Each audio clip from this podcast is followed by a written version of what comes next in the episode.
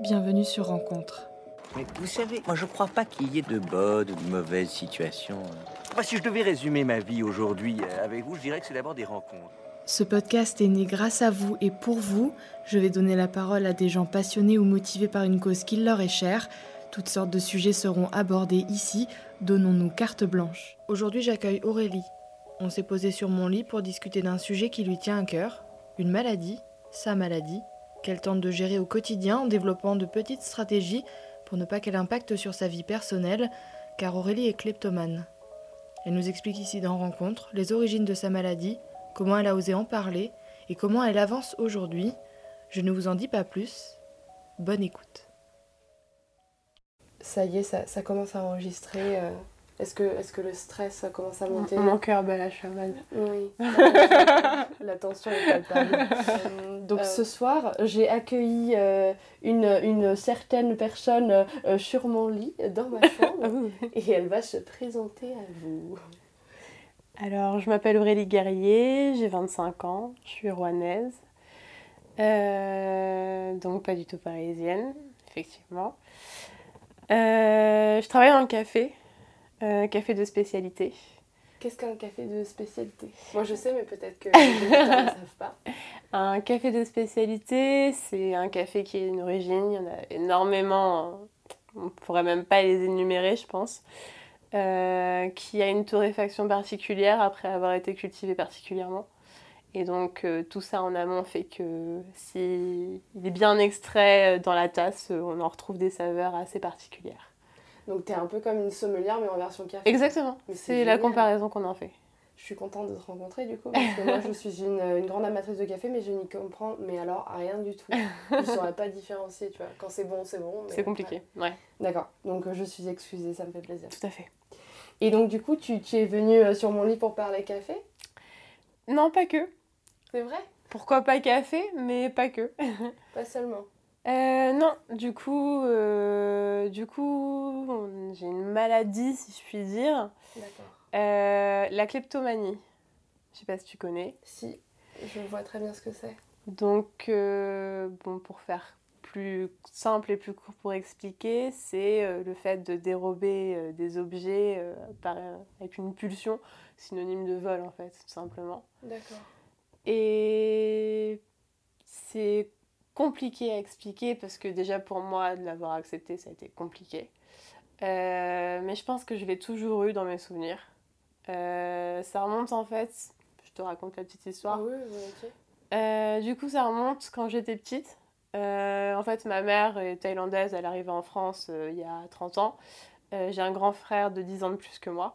Et du coup j'étais souvent très seule à la maison. Euh, mes parents étant divorcés depuis que j'ai 3 ans, etc. C'était compliqué. Euh, mon frère s'occupait très peu de moi, donc euh, ben, je me réfugiais sur la bouffe, on va dire, sur la nourriture. Euh, donc je mangeais beaucoup, je dévalisais les placards, c'était pas forcément très bien. Manque d'argent, ma mère commençait à cacher un peu tout. Donc euh, je trouvais pas d'autre solution que de manger en cachette. Euh, elle a commencé à enfermer les courses euh, pour que je ne mange pas. Et en fait, ça s'est répercuté d'une façon assez bizarre. Euh, bah, je prenais les objets en fait qu'on avait dans la maison et je les mettais dans ma chambre. D'accord. Donc euh, Ta façon de répondre à l'interdiction. ouais, vengeance, colère, je sais pas trop comment l'expliquer. C'est enfin même moi ça me paraissait normal à ce moment-là en fait parce que c'était enfin oui, c'était normal.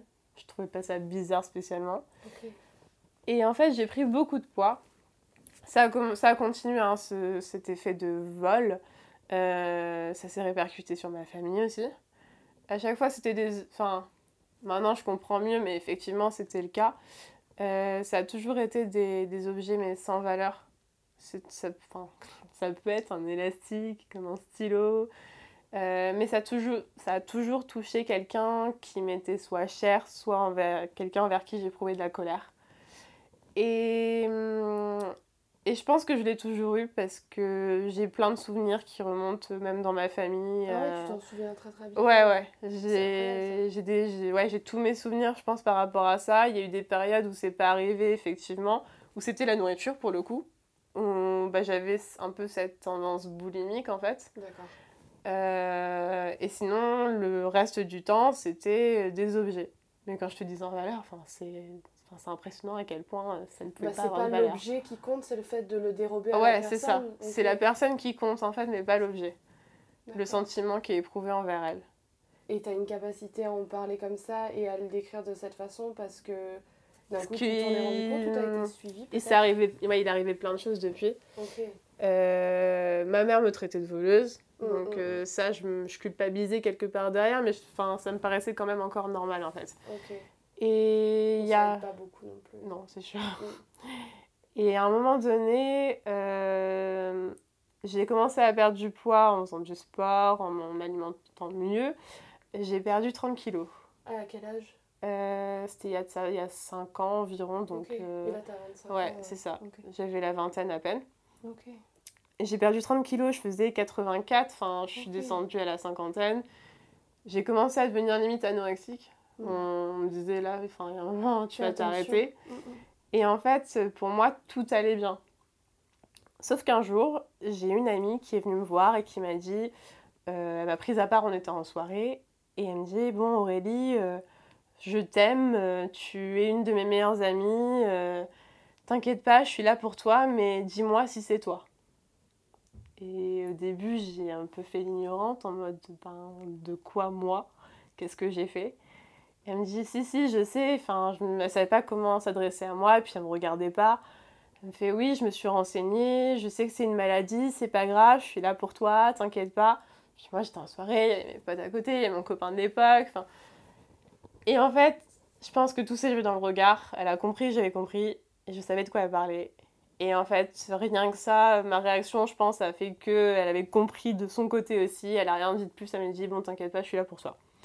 Donc elle a voulu qu'on fasse des démarches. C'est elle qui m'a motivée à faire ça, aller voir un spécialiste, mon médecin, un psychologue. Pour la kleptomanie du coup? Ouais, pour la kleptomanie. La boulimie, enfin, le problème de poids, euh, à ce moment-là, c'est pas poser la question. Moi, je me sentais bien. Il y avait, enfin, c'était surtout la, la klepto qu'il fallait soigner en fait. Mais je l'ai pas encore forcément accepté sur le moment où elle me l'a dit. C'est. Ça doit être spécial quand même. Ouais. Bah en fait, au moment de. Euh, ouais, complètement. Au moment de dérober, en fait, t'as ce. As, enfin, quand ça m'est arrivé, tout, je m'en souviens, hein, toutes les fois où ça m'est arrivé, euh, il y a une certaine. Euh, pas une pression, mais une motivation, une excitation, en fait, qui arrive sur le moment. Et, tu, et au moment où tu l'as fait, tu dis c'est bon, j'ai réussi. Et juste derrière, tu as la culpabilité qui arrive et tu te dis non, c'est pas possible. Tu en as totalement conscience en fait. Ouais, complètement. Et en fait, c'est pour ça que même les objets que je pouvais dérober, en fait, finissaient soit à la poubelle, soit dans un coin. Et je voulais plus en entendre parler. Et du coup, je le chassais même de mon esprit, tu vois.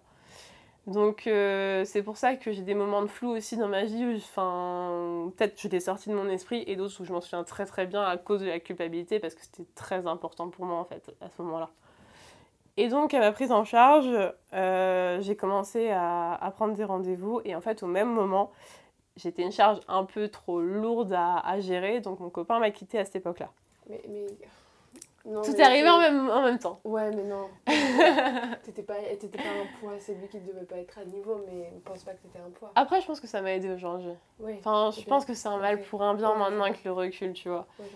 mais, hum, mais à ce moment-là, du coup, vu que tous nos amis faisaient partie de cette même bande, euh, ça n'a pas aidé non plus. Et j'ai vraiment mes deux meilleurs amis qui, qui sont aujourd'hui sur Paris et euh, un autre qui m'ont accompagnée, mais n'étaient pas tout le temps là évidemment. Enfin, à la vingtaine, tu commences déjà un peu à faire ton propre chemin et voilà. C'est ça. Donc, euh, je me suis un peu débrouillée par, par moi-même. J'ai arrêté les études. je me suis mise à travailler parce qu'en partie, ma mère, par situation familiale difficile, voilà, je devais subvenir à mes besoins. Et donc, euh, en fait, ce que j'ai fait, j'ai commencé à en parler autour de moi. Euh, aux gens qui, qui restaient, en fait, dans mes proches. Et je leur ai dit, bah voilà, je suis klepto, euh, si je t'ai fait quelque chose, je voudrais m'en excuser. Et en fait, le problème qui est arrivé avec ce groupe d'amis-là, c'est que c'était devenu des objets là de valeur, ou même parfois de l'argent, en fait. Là, ça commençait à prendre une ampleur qui était dangereuse. C'est pour ça qu'il fallait que, que, je fasse quelque chose. Et donc, j'ai commencé à en parler. J'ai pas forcément suivi de de, thérapie ou quoi que ce soit parce que le processus est difficile. Euh, pour la klepto, en fait, c'est pas une maladie qui est reconnue. Et euh, c'est un psychanalyste qu'il faut aller voir. Et mon médecin, je lui en ai parlé, etc.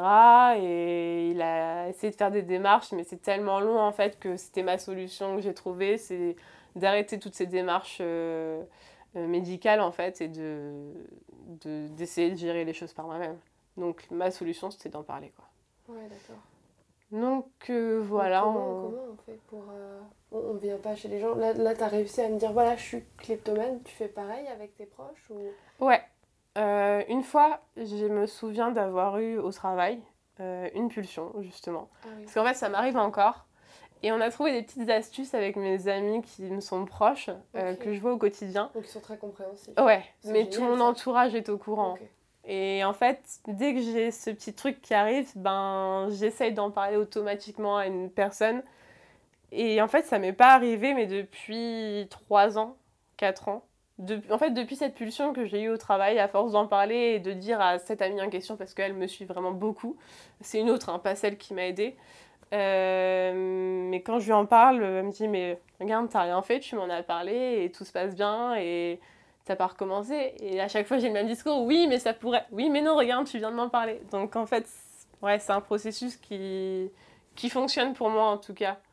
Mais c'est compliqué de l'accepter et de, de, pouvoir le dire en fait sans se sentir jugé surtout. Je pense que c'est là le plus sensible. D'après ce que je comprends, euh, ça part d'une colère encore aujourd'hui ou pas du tout? Une ouais, colère vengeance. Généralement, c'est le premier ressenti. Ouais. Et après ça, il y a la culpabilité. Directement. Donc en, plus de l'acte qui te dérange toi-même, il y a, y a, toutes ces émotions négatives. Et, et, quand tu es suivi, on t'aide à, à les gérer, ces émotions négatives ou... Parce que finalement, euh, bah, il y a des gens, ils sont en colère et ils ont une façon euh, autre de l'extérioriser. Et toi, c'est la kleptomanie.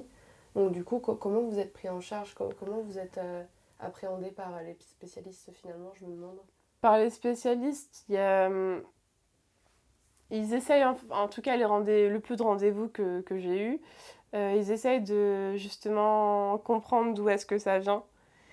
Et après, c'est ce que j'aime pas non plus dans ces discours de psychologues, c'est que ça revient toujours à l'enfance. Oui, c'est le cas, hein, je vais pas le nier.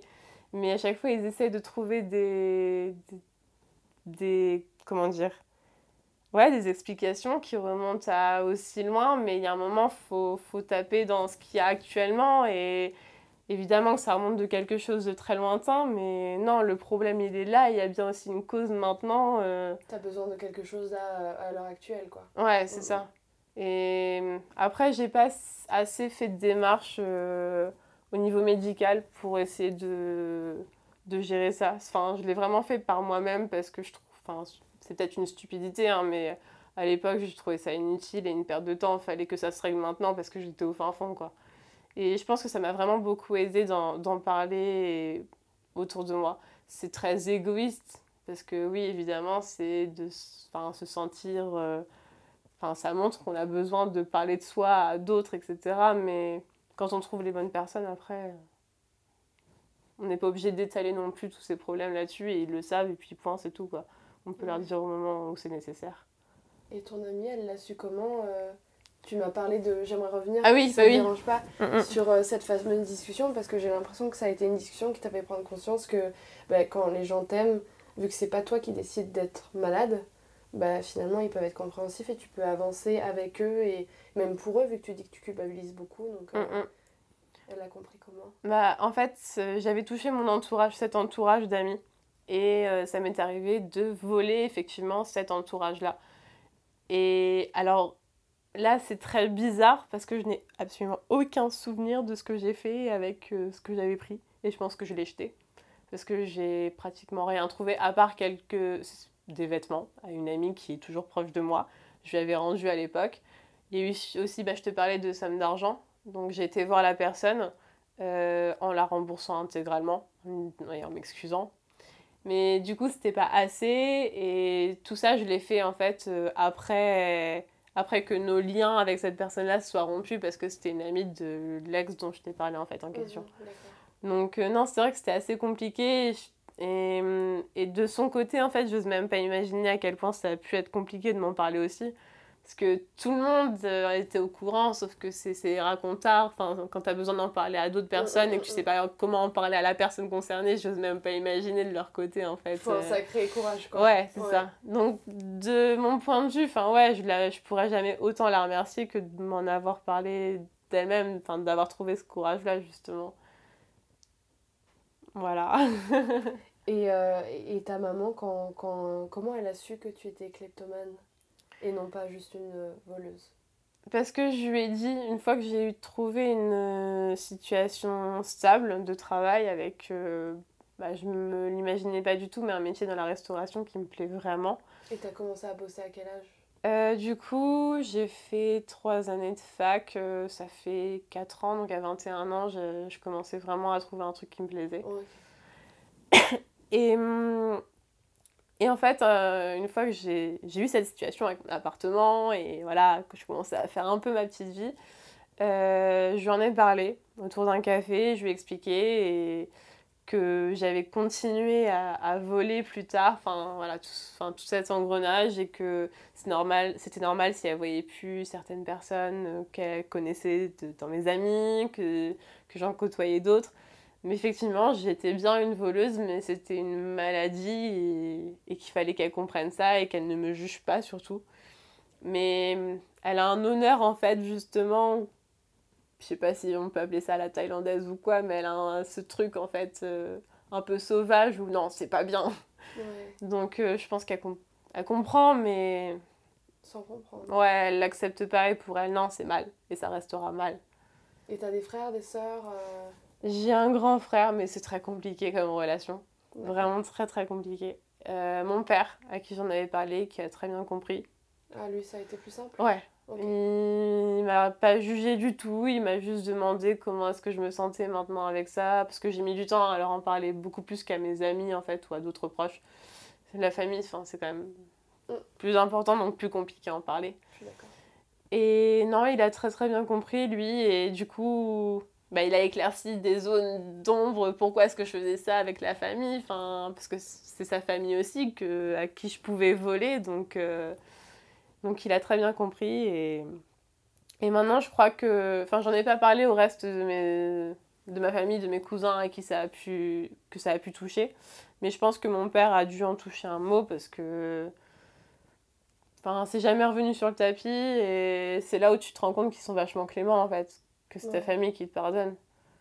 Et que c'est un... En même temps, c'est pas vraiment toi. Donc, euh, Ouais, oui et Pendant non. la kleptomanie, c'est, on est conscient de, de ce qu'on fait au moment où on le fait, mais je veux dire, si tu le décides pas, c'est de l'ordre de la pulsion, c'est ça euh, C'est une pulsion, mais vu que la culpabilité arrive juste derrière, tu dis, bah non, j'aurais pu le reposer, pourquoi est-ce que je l'ai pas fait non plus en fait? Tu vois, c'est à double tranchant. C'est, c'est particulier. Et finalement, bah, tu le gardes, mais. Mm, mm. Et tu te retrouves chez toi avec cet objet qui ne qui n'a aucun intérêt en plus, enfin qui n'avait, et ensuite qui en avait. Et tu te dis, mais non, mais pourquoi j'ai fait ça? Enfin, j'aurais pu reposer, mais non. Et je pense que l'élément, un des éléments déclencheurs aussi, c'est euh, au, au, travail, du coup, cette pulsion que j'avais eue, j'en avais parlé donc à cet ami, mais pas que à mon responsable aussi, en fait. Et lui s'est retrouvé, mais le cul entre deux chaises. Ok, bon, ça fait deux ans qu'elle travaille avec nous. Euh, est-ce que j'en parle au patron? Est-ce que je garde ça pour moi? Mais, qu'est-ce que c'est ça? Mais du coup, elle pourrait nous voler n'importe quand. Enfin. Et il a mis une bonne semaine à comprendre la situation. Et en fait, il dit bah non, si elle me le confie, c'est que quelque part, c'est quand même sérieux et que elle me fait confiance, je peux lui faire confiance normalement. Donc, euh, je pense que c'est tous ces petits éléments qui ont fait que maintenant, en fait, j'arrive à en parler et à ne pas reproduire ça ou alors d'essayer de, de, le gérer d'une autre manière en fait tu vois mm, mm. et puis enfin même maintenant quand je vois comment je suis accompagnée dans mon entourage que ce soit mon, mon copain avec qui je suis maintenant euh, enfin je lui en ai parlé sans problème aussi et il a eu cette magnifique phrase où il m'a dit mais tout ce qui est à moi est à toi donc vole-moi ce que tu veux enfin donc tout ça ça fait chaud au cœur et enfin ça fait du bien de, de se sentir rassuré comme ça aussi hein. ouais je vois et du coup, en fait, euh, tu, tu n'as de pulsion de, de, de, vol que, que dans des cadres euh, précis ou ça peut arriver euh, en, en dehors d'un énervement ou d'une volonté de vengeance, ça vient dans un magasin ou... Parce que moi, l'idée reçue que j'en ai, vu que je ne connaissais pas bien cette maladie, c'était la, la, personne qui est dans un magasin et elle a pas d'argent, mais tant pis, elle vole, tu vois. Genre de se dire, ah ben non, ça je le veux, tant pis, tu vois. J'ai déjà eu ce genre de pulsion aussi. Et en fait, je fais en sorte de pas non plus faire trop mes courses toute seule. Parce que je ah oui, à ce point-là. Ouais, je sais. Enfin, c'est tout con, hein, mais tu sais, genre les produits en vrac. Ouais. Ça peut très facilement arriver. Et du coup, je fais en sorte de vraiment prendre mon panier, de tout mettre dans le panier, que ce soit visible et d'aller à une caisse en fait où il y a une caissière, du monde. Et au moins, je suis sûre de. Voilà. je suis safe. ah ouais, dans, dans, dans ce. Même là-dedans, ouais. Ouais, ouais. Ah, ok. Il te, il te, faut vraiment un cadre particulier pour te, te bloquer Ouais, faut que je sois sous. Enfin. Faut... Pas sous sécurité, comment dire faut qu'on ouais, faut qu'on m'observe, qu'on me surveille limite et que je me sente en danger pour me dire là c'est bon, je vais pas le faire en fait. Et tu as développé cette capacité à, à, comprendre le cadre qui t'empêche de voler, euh, de quelle façon? C'est comme ça Ou c'est les spécialistes qui t'ont dit comment Non, c'est venu, venu naturellement en fait. Parce que je... En fait, cette situation avec mes amis, ou cette, cette amie vraiment m'a aidé à, à, à l'accepter, à m'en rendre compte déjà et ensuite à, à l'accepter. C'est parce que j'étais vraiment au fin fond, mais dans une situation... Euh, je savais pas ce que je ferais de mon avenir, euh, mes études ça me plaisait pas, avec ma famille ça n'allait pas non plus, enfin je me sentais vraiment au fond du fond et là je me suis dit non c'est pas possible, faut vraiment que je fasse quelque chose. Et du coup, de là à découler toutes ces situations, j'ai trouvé des stratagèmes et, et encore aujourd'hui, hein, ça se cultive, c'est pas facile non plus euh, de, de, gérer ça tout le temps, quoi. Mais il y a plus de... Enfin, il y a plus de relâchement et en même temps, il y a ce côté avec la, avec, euh, la santé, cette boulimie euh, qui a été, bah, d'un côté, j'étais obèse et ensuite limite anorexique. Mm, mm où en fait j'ai trouvé aussi un équilibre et je pense que ça m'aide euh, à gérer aussi cette kleptomanie. C'est que hum, je suis restée à un poids stable, je suis pas non plus anorexique mais j'ai repris un peu de poids et bon ça me va très bien. Et j'essaye de... En fait si je me sens mal dans mon corps, je sais que la klepto pourra reprendre le dessus. En fait ça a tout le temps été tellement lié qu'il faut que je garde un équilibre aussi par rapport à comment je me sens. J'ai arrêté de me peser, je mange de tout, je, je veux pas être dans cette mode vegan ou je ne sais quoi alimentaire, il faut vraiment que, que, je mange de tout, sinon je vais être en carence et je vais pas me sentir bien non, non plus. Parce que ça, je sais que je l'ai déjà été. Euh, à force de ne plus manger de viande. Mais il euh, faut que j'essaye de jouer sur la balance entre les deux, en fait, pour trouver cet équilibre. D'accord. Pour que l'un n'empiète pas sur l'autre. Ouais, je vois très bien. Donc, voilà mais tu es constamment en train de d'à la fois tu dois te contrôler et en même temps apprendre à te à arrêter ce contrôle que tu as eu par rapport à la Exactement. C'est pas trop compliqué ça, épuisant à force euh, J'ai de la chance d'avoir quelqu'un avec qui je partage ma vie. Euh, ça fait trois ans maintenant qu'on est ensemble bientôt. Où en fait, euh, du coup, je vais en venir à en parler d'un petit projet que j'ai c'est que lui, c'est un gros viandard. C'est le gras, c'est les frites, c'est la ah, viande. La vie, quoi. Voilà. Moi, ça, c'est un Burger King de temps en temps. ouais, je vois, Mais sinon, je fais très attention. Mais par contre, le fait de vivre avec quelqu'un qui mange n'importe quoi sans, sans, sans, que ça impacte son corps, en fait, même, il a de la chance. Euh, c'est que je peux me laisser aller de temps en temps avec lui parce que bah, j'ai envie de partager des moments aussi. Ouais, je vois. Donc il y a cet équilibre en fait mm, mm, mm. Euh, qui, qui m'aide naturellement. Parce qu'en plus, c'est moi qui fais la plupart du temps, 95% du temps à manger. Donc je peux en quelque sorte équilibrer les choses, mais des fois il, il a besoin de viande, donc euh, bah, je cuisine de la viande et je vais manger avec lui de la viande aussi, donc ça me fait du bien. Et en fait, on a un projet aussi de... Là, je suis en train de créer mon restaurant sur Rouen. Et en fait, euh, le concept, ce sont les valeurs nutritionnelles. Et du coup, c'est très personnel comme projet, mais ça me permet aussi de relâcher un peu toute cette pression en la mettant dans un concept qui n'est pas encore arrivé en province, mais qui fait partie un peu bah, des tendances et de la nouvelle manière de manger maintenant. Euh. Et ça, va se présenter comment? C'est la transparence sur euh, les valeurs nutritionnelles des... Exactement. En fait, on va travailler en partenariat avec des coachs sportifs et une nutritionniste. Euh, pour euh, afficher sur notre carte, sur une application qu'on va créer et dans notre restaurant, toutes les valeurs sur tous nos plats, tous nos produits en fonction de tes besoins à toi sur une journée en fait. Okay. Donc c'est juste un indice. On veut pas obliger les gens à manger ça, mais voilà, on vous dit ce qu'il y a là-dedans. Exactement. pour être vraiment transparent. C'est ça. Et il va ouvrir quand ce restaurant? Si tout se passe bien, en avril-mai là.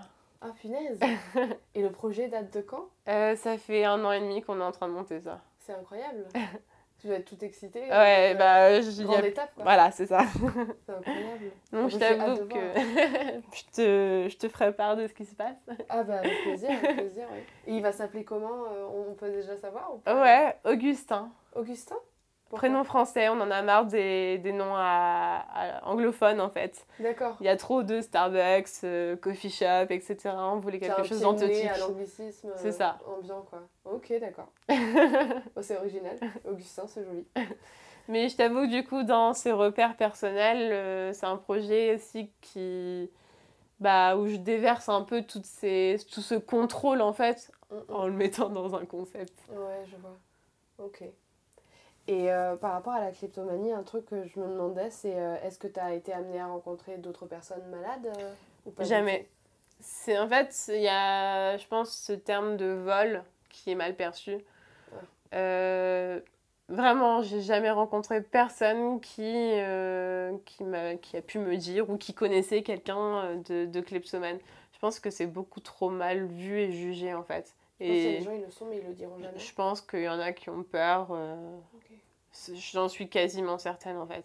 Parce que après c'est rare, hein, mais je me dis qu'il n'y a pas de moi, que moi non plus, ça m'étonnerait. Bah oui. Je connais pas les chiffres, euh, je sais pas du tout, mais, euh, mais en règle générale, euh, les, les, les kleptomanes sont laissés dans la nature, entre je dis dans la nature, on n'est pas non plus des mais... bah, La tendance, sont quand même. Enfin, c'est le chevauchement entre un voleur et un kleptomane, même moi, quand je me suis renseignée de ça sur Internet, quand j'ai été voir des spécialistes, Enfin, je me suis dit, mais non, est-ce que je devrais être jugée pour ça ou est-ce que euh, c'est vraiment une maladie dont je peux m'excuser en fait? Et la tendance est super compliquée à comprendre entre les deux justement. Donc, il y a déjà eu des kleptomanes qui se sont retrouvés euh, devant C'est sûr, euh, ouais, c'est sûr. Donc les gens, non, ils veulent pas dire, bah non, je vole, mais. C'est pas de ma faute quoi. Mais voilà, c'est ça. D'accord. Je pense qu'il y en a qui se cachent aussi, qui n'osent pas l'admettre. Enfin, c'est difficile d'admettre que tu voles et que, mais que c'est excusable en fait. Non, c'est même pas excusable, c'est bizarre, tu vois. Même là-dedans, j'ai du mal à expliquer. Ouais, je vois. mais tu te rends bien compte que c'est pas vraiment de ta faute, quoi. C'est un élément déclencheur, dans ton, là en l'occurrence dans ton enfance, qui a fait que tu deviennes. Euh, c'est pas forcément de ma faute, mais je me refuse de dire que c'est pas de ma faute. Pour t'obliger toujours dans un principe de. De toujours faire attention à ça et que ça ne recommence pas. Parce que oui, en soi, c'est de ma faute. et la preuve, je peux contrôler, quoi. Ok, je vois. Et, euh, et donc, du coup, on n'en on en guérit pas Non, c'est à vie. C'est une pulsion qui restera toujours et j'en suis certaine. Et elle t'a toujours de la petite enfance, tu le sais ça ou pas? Ou on peut devenir kleptomane euh? Alors ça, je t'avoue que j'en ai aucune idée. Je pense que je pense que c'est toujours quelque part en toi. Après, c'est comme ça que je l'ai vécu, mais comme j'ai aucun autre repère pour m'identifier à quelqu'un d'autre, par exemple, je ne sais pas du tout en fait. Mais je pense que d'une certaine manière, ça apparaît toujours au long de ta vie, ou alors ça peut se déclencher avec un traumatisme ou un élément déclencheur, mais sous une différente forme, et ça apparaîtra bah, comme moi avec le chevauchement entre la boulimie et, mm, mm. et la kleptomanie en fait. Ouais, je vois. Mais du coup, les spécialistes, euh, quand ils t'ont annoncé que tu étais kleptomane, ils te l'ont expliqué comment? Parce que j'imagine que tu avais un tas de questions. Bah, en fait, ils m'ont sorti le mot kleptomane, mais même eux l'ont avoué que c'était pas une maladie reconnue en fait. Donc, euh, eux-mêmes étaient entre deux eaux où ils savaient pas comment l'expliquer. Et, et en même temps, ils me disaient de faire attention, que ça pouvait être puni par la loi si on ne me si on ne me considérait pas comme une kleptomane mais comme une voleuse en fait si ça devenait plus grave. Ouais, c'est ça. C'est ta parole contre celle C'est ça, exactement. Donc, eux aussi, ils, ouais, ils essayent de faire aussi attention à ça, de de pas trop te juger, de dire que c'est une maladie, mais fais attention, quoi. C'est pour ça que je l'ai pris comme ça, que j'ai arrêté de suivre, euh, enfin, que j'ai arrêté de tout, tout accompagnement médical, parce que, bah, au final, qu'est-ce que tu veux faire? J'ai pas envie de prendre des médicaments toute ma vie pour essayer de contrôler un truc qui va me... Ah, il y a des médicaments? Bah, qui essaye de contrôler les pulsions, mais euh, c'est pour... Ça existe, ça? Bah, on m'en a parlé, mais j'ai jamais essayé, jamais... Ah c'est pour ça que j'ai arrêté les rendez-vous, je voulais mm, pas... Mm, mm, euh, je voulais pas rentrer là-dedans, enfin, un médicament qui te, fait, qui te fait, euh, provoque de la dépression ou je ne sais quoi. C'était Ah oui, c'est. euh, T'as des effets secondaires et enfin, j'aime pas trop prendre des médicaments dans tous les cas donc. euh, Quel genre d'effet secondaire Parce que c'est un peu bizarre en plus de Généralement- bloquer une pulsion. je- Je sais pas. Enfin, je sais pas du tout, je pourrais même pas te répondre à ça, je pense. Et comment ils ont appelé ce médicament C'est euh, la kleptomanie ou, euh, Bah, t'as bien un médicament maintenant qui t'empêche, euh, enfin, qui réduit tes émotions suite à une rupture. hein. Oh On verra tout, de toute façon. c'est spécial, ouais, vraiment. Parce que moi, je me demande, ouais, quand, quand t'es kleptomane, euh, la façon dont vous pouvez être aidé, ils te proposent peut-être un tas de choses. euh, par exemple, le médicament, peut-être des thérapies de groupe. euh, Souvent, c'est les, les discussions, des rendez-vous, enfin, des rendez-vous singuliers avec une thérapeute. hein. C'est parler. Parler, ouais, d'extérioriser les choses, je pense. Après, euh, enfin, maintenant, oui, j'ai ça. Là, j'en parle.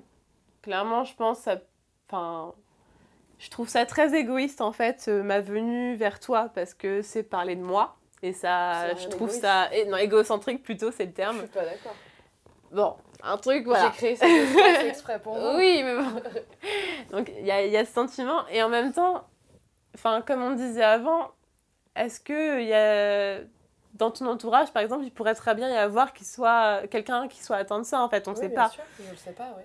Et... Mais ces personnes-là, peut-être ont du mal à en parler, donc ça peut peut-être aussi aider d'autres personnes à comprendre, pas forcément à en parler non plus, s'ils veulent pas en parler, bah, ça les regarde, mais euh, au moins à s'en rendre compte et à, à éviter des problèmes euh, pour ces personnes qui pourraient être atteintes, en fait. Mais toi, dans, dans l'idée, ça t'a tellement aidé d'en parler que Ouais. si quelqu'un de kleptomane, Ouais. sans le savoir, euh, t'entend, ce serait écoute, parle-en, quoi. Ouais, c'est C'est ça. ce qu'il y a de plus salvateur, quoi. Extériorise, quoi. Ouais. Pas forcément un c'est- thérapeute, mais Oui, au moins sûr. des proches. Ou Ouais. un- C'est le fait d'avoir Ouais. emmagasiné beaucoup de colère, finalement, qui a créé ça sous forme de, de kleptomanie, quoi. Mm, mm, Ok. Donc oui, bien sûr, en parler euh, au maximum et, c'est je mettrai euh, le nom de ton Instagram si quelqu'un a envie de venir te parler. Enfin, sauf si ça te dérange. Non, pas du tout. D'accord, ok. Mais ça, ça me surprend que tu aies rencontré personne, tu vois, parce que dans ce... Il y a des maladies comme ça qui sont de l'ordre de la pulsion, en règle générale, on les met en lien, ou, ou tu finis par, à un moment par être euh, dans un centre, ou tu vois, dans- ou hospitalisé, ou il y a toujours quelque chose pour englober un peu et faire en sorte que... Mais là, rien du tout, quoi. Je m'attendais à une thérapie comme les kleptomanes anonymes, hein, mais non. Rien faire. Je Non. Et t'as cherché toi-même sur Internet Je me suis beaucoup renseignée, j'ai regardé, et à chaque fois, c'est cette euh, mince ligne euh, entre le vol et, et la kleptomanie qui est euh, difficilement expliquée en fait, mais qui est tout le temps suggéré de faire attention entre ça. Et que euh, bah, si vous avez affaire à un voleur, faites attention, c'est peut-être un kleptomane quoi. Mais, Ouais. mais comment savoir en fait euh, il n'y a, y a que le vol dans la kleptomanie, il n'y a rien d'autre à côté. euh, bon, en plus, euh, le sentiment de culpabilité. Est-ce que c'est c'est automatique dans la kleptomanie? Est-ce que tous les kleptomanes sont, se sentent coupables après? Ouais. Ouais, dans ce que, en tout cas dans ce qu'on m'a expliqué, que ce soit les spécialistes ou ce que j'ai lu sur, euh, sur internet, à chaque fois la culpabilité revient. Et systématiquement, généralement, c'est la personne qui est touchée par ce vol en fait qui est importante aux yeux du kleptomane et non pas forcément les objets. Et c'est pour ça que j'ai voulu faire attention, c'est que là ça a commencé à prendre une ampleur aussi Mm, mm. qui était non, trop dangereuse en fait. Ouais, je vois. Et ça a été quoi la, la période la plus difficile pour toi? Peut-être, euh, je sais pas, le lycée, le collège euh, Est-ce qu'il y a eu un, un moment dans ta vie où ça a été vraiment très compliqué parce que tu te disais qu'il fallait le cacher et en même temps, tu avais des envies de... Je pense que c'est cette période-là où mon entourage a découvert ce qui se passait et où je savais pas quoi faire de ma vie.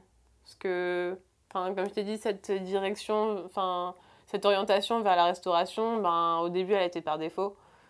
Et je me suis sentie utile à quelque chose, donc c'est là que ça a commencé à prendre de l'importance pour moi et de la valeur, en fait, que de travailler dans la restauration. Mais avant ça, euh, j'ai fait euh, bah, fac de psycho, d'ailleurs, c'est très ironique, pendant deux ans, et ensuite j'étais en, lettres.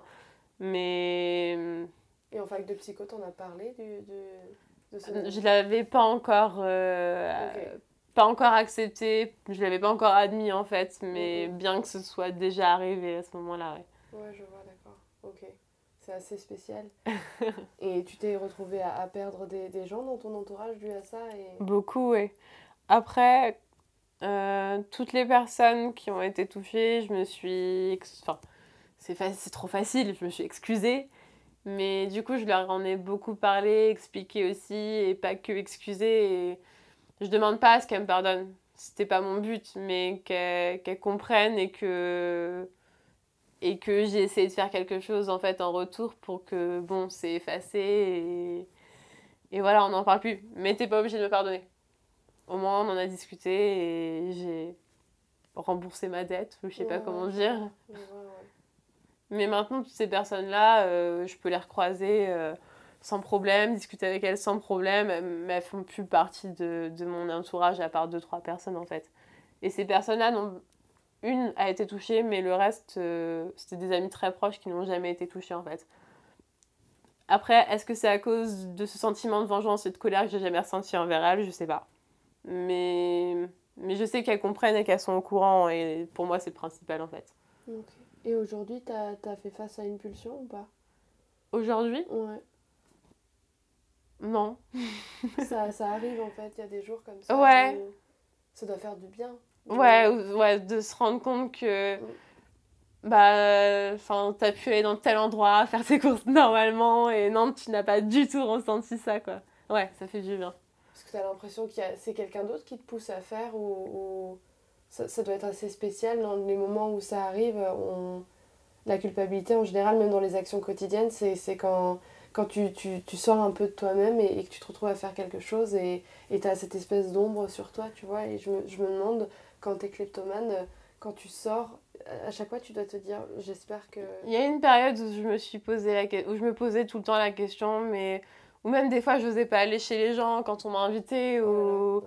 Ah bah non, je vais peut-être pas... Enfin, par exemple, ça... ouais, ça m'est déjà arrivé où quelqu'un était au courant, m'a invité à une soirée où je dis, bah non, je le sens pas trop là, je sais pas si je vais pouvoir et si je vais résister à la tentation en fait.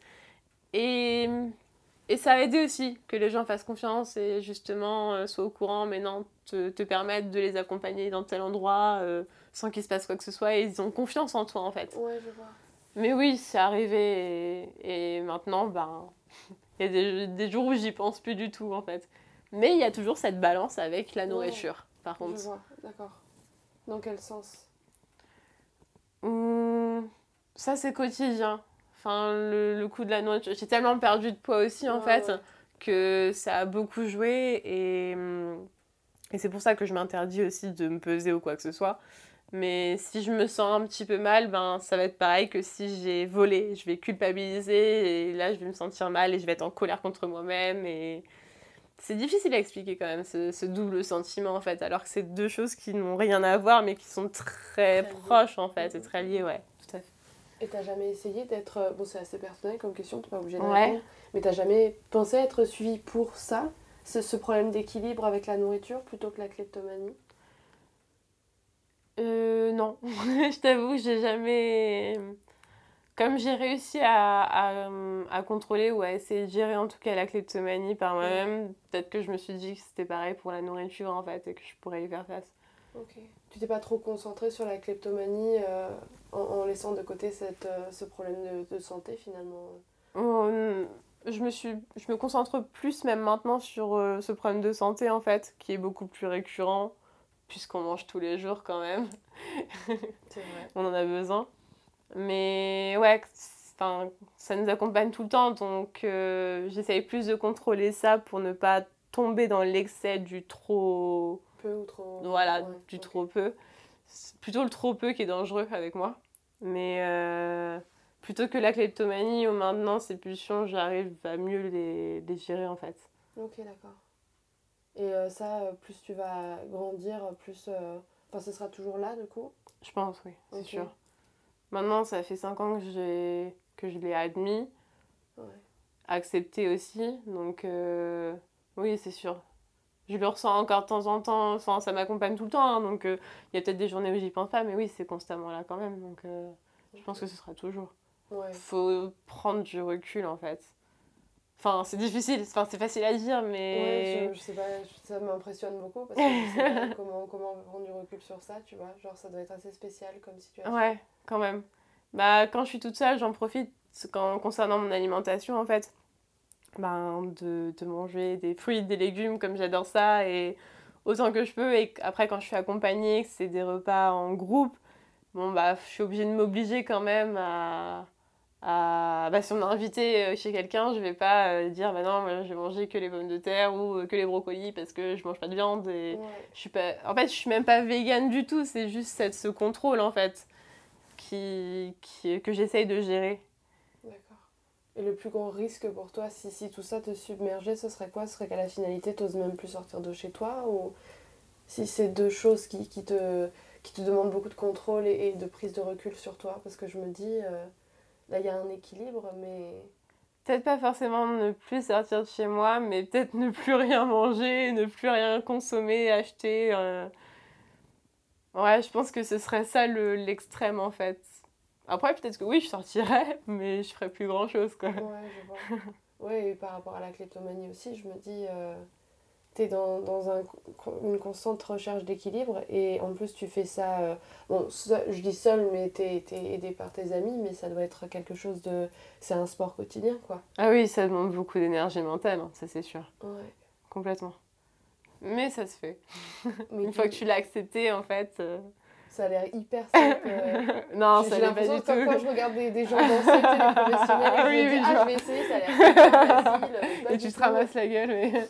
non, non, c'est pas facile du tout. Mais après, j'ai l'avantage d'avoir maintenant pris du recul euh, par rapport à ça, en fait. C'est un contrôle constant, mais je le montre pas non plus parce que j'ai pas envie de m'accabler de ça non plus, tu vois. Parce que ce serait donner trop d'importance à quelque chose qui devrait pas l'être aussi. Ouais, je vois. Et donc là, tu préfères donner beaucoup d'importance à, ton resto ou même à ton job actuel? Ouais, c'est ça. D'accord. Et comment ça se passe une journée type euh, T'as pas des petites réflexions de tes collègues par rapport à. C'est accepté quoi, le fait que. La nourriture, pas forcément. Ah bon? Euh, La kleptomanie, même moi, j'en parle, j'en rigole. D'accord, je vois ça. la dernière fois, on était en soirée, une amie a perdu son briquet, évidemment, classique de chaque soirée quand tu veux fumer. Et euh, j'ai réussi à dire ah bah non cette fois-ci c'est pas moi c'est bon j'en ai assez fait quoi enfin, et ils en rigolent maintenant c'est une blague entre nous donc euh, ça c'est pas dérangeant mais euh, ouais ça par contre c'est génial. c'est une force c'est incroyable. Mais par contre la nourriture des fois c'est ah Aurélie tu pourrais faire un effort euh, tu, tu manges plus rien. Une fois ma patronne m'a quand même sorti elle voulait commander des burgers pour tout le monde pour le déjeuner au resto. Elle m'a demandé ce que je voulais et bah, j'avais mon panier repas, donc d'une, bah non, je vais pas gâcher, voilà, j'ai ma gamelle. Et en fait, elle a réussi à me sortir devant tout le monde, ah, ce sera une feuille de salade comme d'habitude pour Aurélie. Et je me suis sentie outrée, mais non, je mange ce que je veux, bordel. Ouais, c'est vrai, ouais. L'alimentation, c'est autre chose, enfin, ouais, c'est encore plus délicat, je pense. Mais... mais après, euh, chacun mange ce qu'il veut, et puis voilà, quoi. Enfin... D'accord. Les véganes peuvent manger des graines, moi aussi j'en mange, je suis pas végane. Euh, on peut manger des, des burgers, j'adore le bacon. Enfin... c'est vrai, finalement.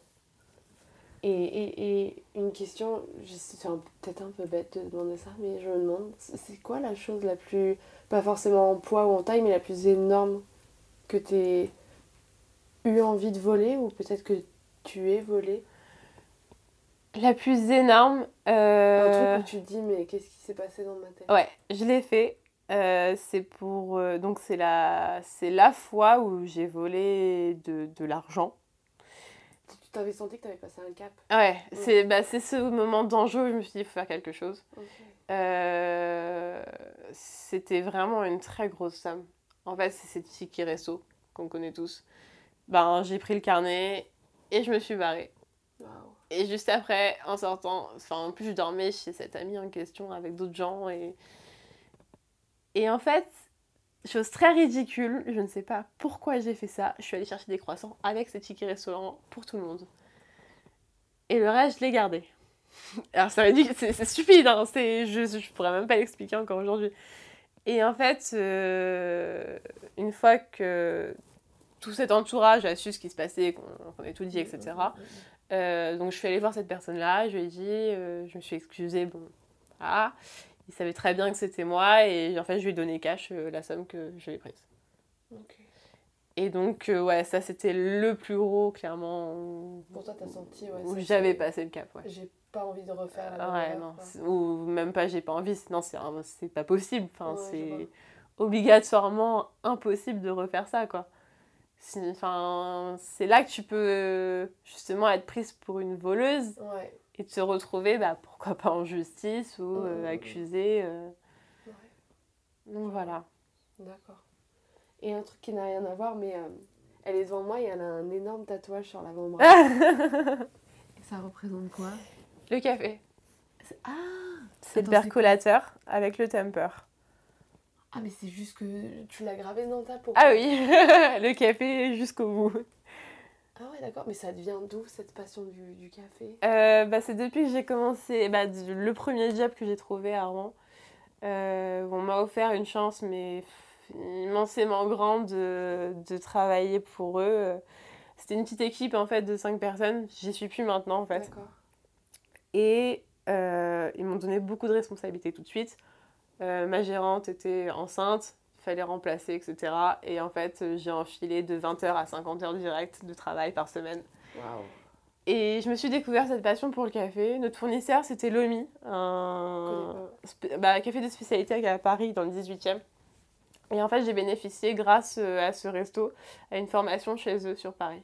D'accord. Et en fait, de moi-même, il y a eu une période pendant un an où je venais tout le temps, tout le temps, tout le temps sur Paris, mais juste pour goûter des cafés. Waouh. Et en fait, j'ai commencé à rencontrer pas mal de monde là-dedans. Et en fait, chaque journée de repos, je venais à Paris littéralement pour goûter du café, tout simplement. T'as pas fait d'overdose. Absolument pas. C'est incroyable. Je vais pouvoir en parler à mes proches. Ça existe, voyez Ça existe en fait. Ah, je peux te refiler toutes les. euh, je sais que, que tu vas déjà à certaines, euh, Ouais. certaines adresses où ils ont du très très bon café, mais ouais. Ah, mais ouais. Moi, je veux bien qu'on qu'on- qu'on m'aide à, à cultiver. euh, En fait, que, que je puisse mettre des mots sur, euh, sur ce que j'aime, tu vois. C'est comme le, le bon vin quand tu sais ce qui te plaît. Ouais, et que bah oui. Tu peux faire la demande quand t'es au resto, ça. dans un café. Il m'est arrivé quelquefois, oui, vous, vous préférez teint fruité. Et toi, t'es là en mode. Comment ça, mon café n'est pas fruité Le café que je vais Chocolaté, m'attendre. poivré, je ne comprends pas. Mais c'est ça, mais c'est ça. Mais ouais, il y a tellement de saveurs différentes. Enfin, moi, c'est un, peu- un sujet qui me passionne. Mon, mon copain m'a offert une machine à café semi-professionnelle pour que je puisse euh, m'éclater chez énorme, moi. Ouais. C'est génial. Euh, non, ouais, non, c'est c'est une passion de. Je peux pas m'en défaire, hein, clairement. Donc, euh, Et, Et- le café qu'on consomme le plus, nous, là, le- l'arabica, c'est ça? C'est alors, t'as l'arabica et le robusta. Ok. Le robusta, est, pour grossir les choses, euh, est un café cramé. En fait, c'est deux cultivations qui sont différentes. Et euh, l'arabica est sous une cultivation beaucoup plus, plus en finesse en fait. Et c'est un café qui est moins fort. Ok. Donc le robusta beaucoup plus corsé. Et généralement, ce qu'on te sert au Starbucks, etc., on te dit que c'est de l'arabica, mais non, c'est à 98% du robusta. Donc euh, non, le café arabica, c'est c'est c'est toute une culture qui est super intéressante et c'est c'est le café vert en fait qu'on voit dans, chez les torréfacteurs. Ok. Et c'est un truc qui me passionne et dont j'ai pas encore terminé de connaître des choses. Même là, je t'en parle, il y a des choses qui restent encore floues, mais Ah ouais. il faut que j'ex- que j'exerce encore, hein, Il y a beaucoup de sortes de café. Ah oui, oui. Toutes les régions, euh, te, une région peut te procurer deux, deux ou trois sortes différentes de café. La manière dont il est lavé, cultivé, dont il est asséché peut modifier un café en plusieurs sortes aussi. La manière dont il est torréfié chez les torréfacteurs peut modifier sous un nombre incalculable de recettes différentes ton café. Et la manière dont il est extrait te modifie encore ton café. Enfin, c'est un truc mais incroyable en fait. Et c'est quoi ton préféré? Euh, J'ai une préférence pour le l'éthiopien, qui est plus chocolaté, euh, plus gourmand en fait, en tasse. Ok. Donc c'est pour ça que je bois plus de latte, même je bois juste des espressos en fait maintenant. Ma mère te comprendra, elle me comprend pas. Elle, est, elle est dégoûtée. Moi, je sais pas, c'est le côté crémeux peut-être. S'il existe un café crémeux, je vais pas tester. Et tu nous conseilles quoi comme euh, café à Paris pour tester un, de bons cafés? Euh, bah, ma grande référence, Lomi. Après, j'ai s'écrit comment ça? L-O-M-I, Ouais, tout simple. tout simplement, 18e. Après, j'ai mon petit café, rien que pour l'ambiance et l'accueil chaleureux que je peux y avoir, et un café de qualité, mais Prenez vos Impressionnant. pour euh, Loustic, Ah, je connais euh, proche de Pompidou. pas du tout. Ok. Alors la rue exactement, je, je, je ne saurais te le dire. Euh, rue Charonne, si. Ah, mais c'est dans le 11e ça, non? Ah non Non? Ou peut-être pas. Peut-être que je me trompe. hein. Non, peut-être que je me trompe. C'est que rue Charonne, c'est pas du tout Non. Chapon, rue Chapon. Ah, Chapon. Rue Chapon, à côté, proche de Pompidou, ouais. Ok, d'accord. Et alors celui-ci, ouais, Loustic. C'est le premier que j'ai découvert sur Paris euh, en y allant par défaut en fait. Impressionnant. Ok. Enfin, vraiment superbe. Et d'une qualité, d'une- enfin, ils sont super chaleureux là-bas et enfin, c'est génial. C'est de sacré loustic. Mais euh, du coup, comment, comment on peut repérer un endroit avec du bon café? Comment on fait ça euh, C'est en fonction de la provenance du café ou de la façon dont on va nous en parler quand on va demander ou... Généralement, euh, les gens, enfin les, les, les coffee shops en fait, euh, dans le café de spécialité, ont tous un peu leur, leur marque de, de fabrique niveau esthétique aussi. Tu, tu repères facilement un coffee shop.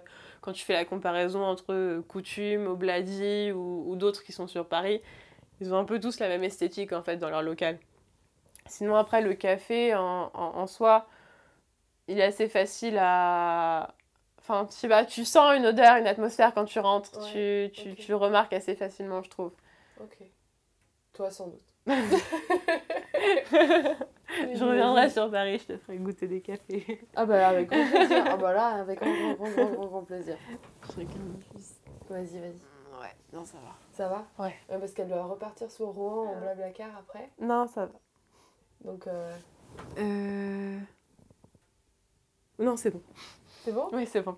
J'ai encore une demi-heure. Ah enfin, oui, enfin, non, je vais devoir y aller dans un quart d'heure du coup. Ah bah il n'y a pas de problème. Je te, je te pose la dernière question qui clôture la plupart de mes podcasts, même tous. Ouais, ça va être la question bateau de, de chaque fin de podcast. Savoir si euh, t'es jeune, certes, mais est-ce qu'il y a, il y a une rencontre qui a marqué ta vie euh, dont tu aimerais parler euh, aujourd'hui C'est très compliqué. Il y a tellement de rencontres en fait. Euh, Une première, je me sens privilégiée d'être là avec toi. Oh mais non On l'avait pas C'est de la triche En plus, elle m'a même ramené un magnifique bouquet de roses, là, j'étais trop gênée.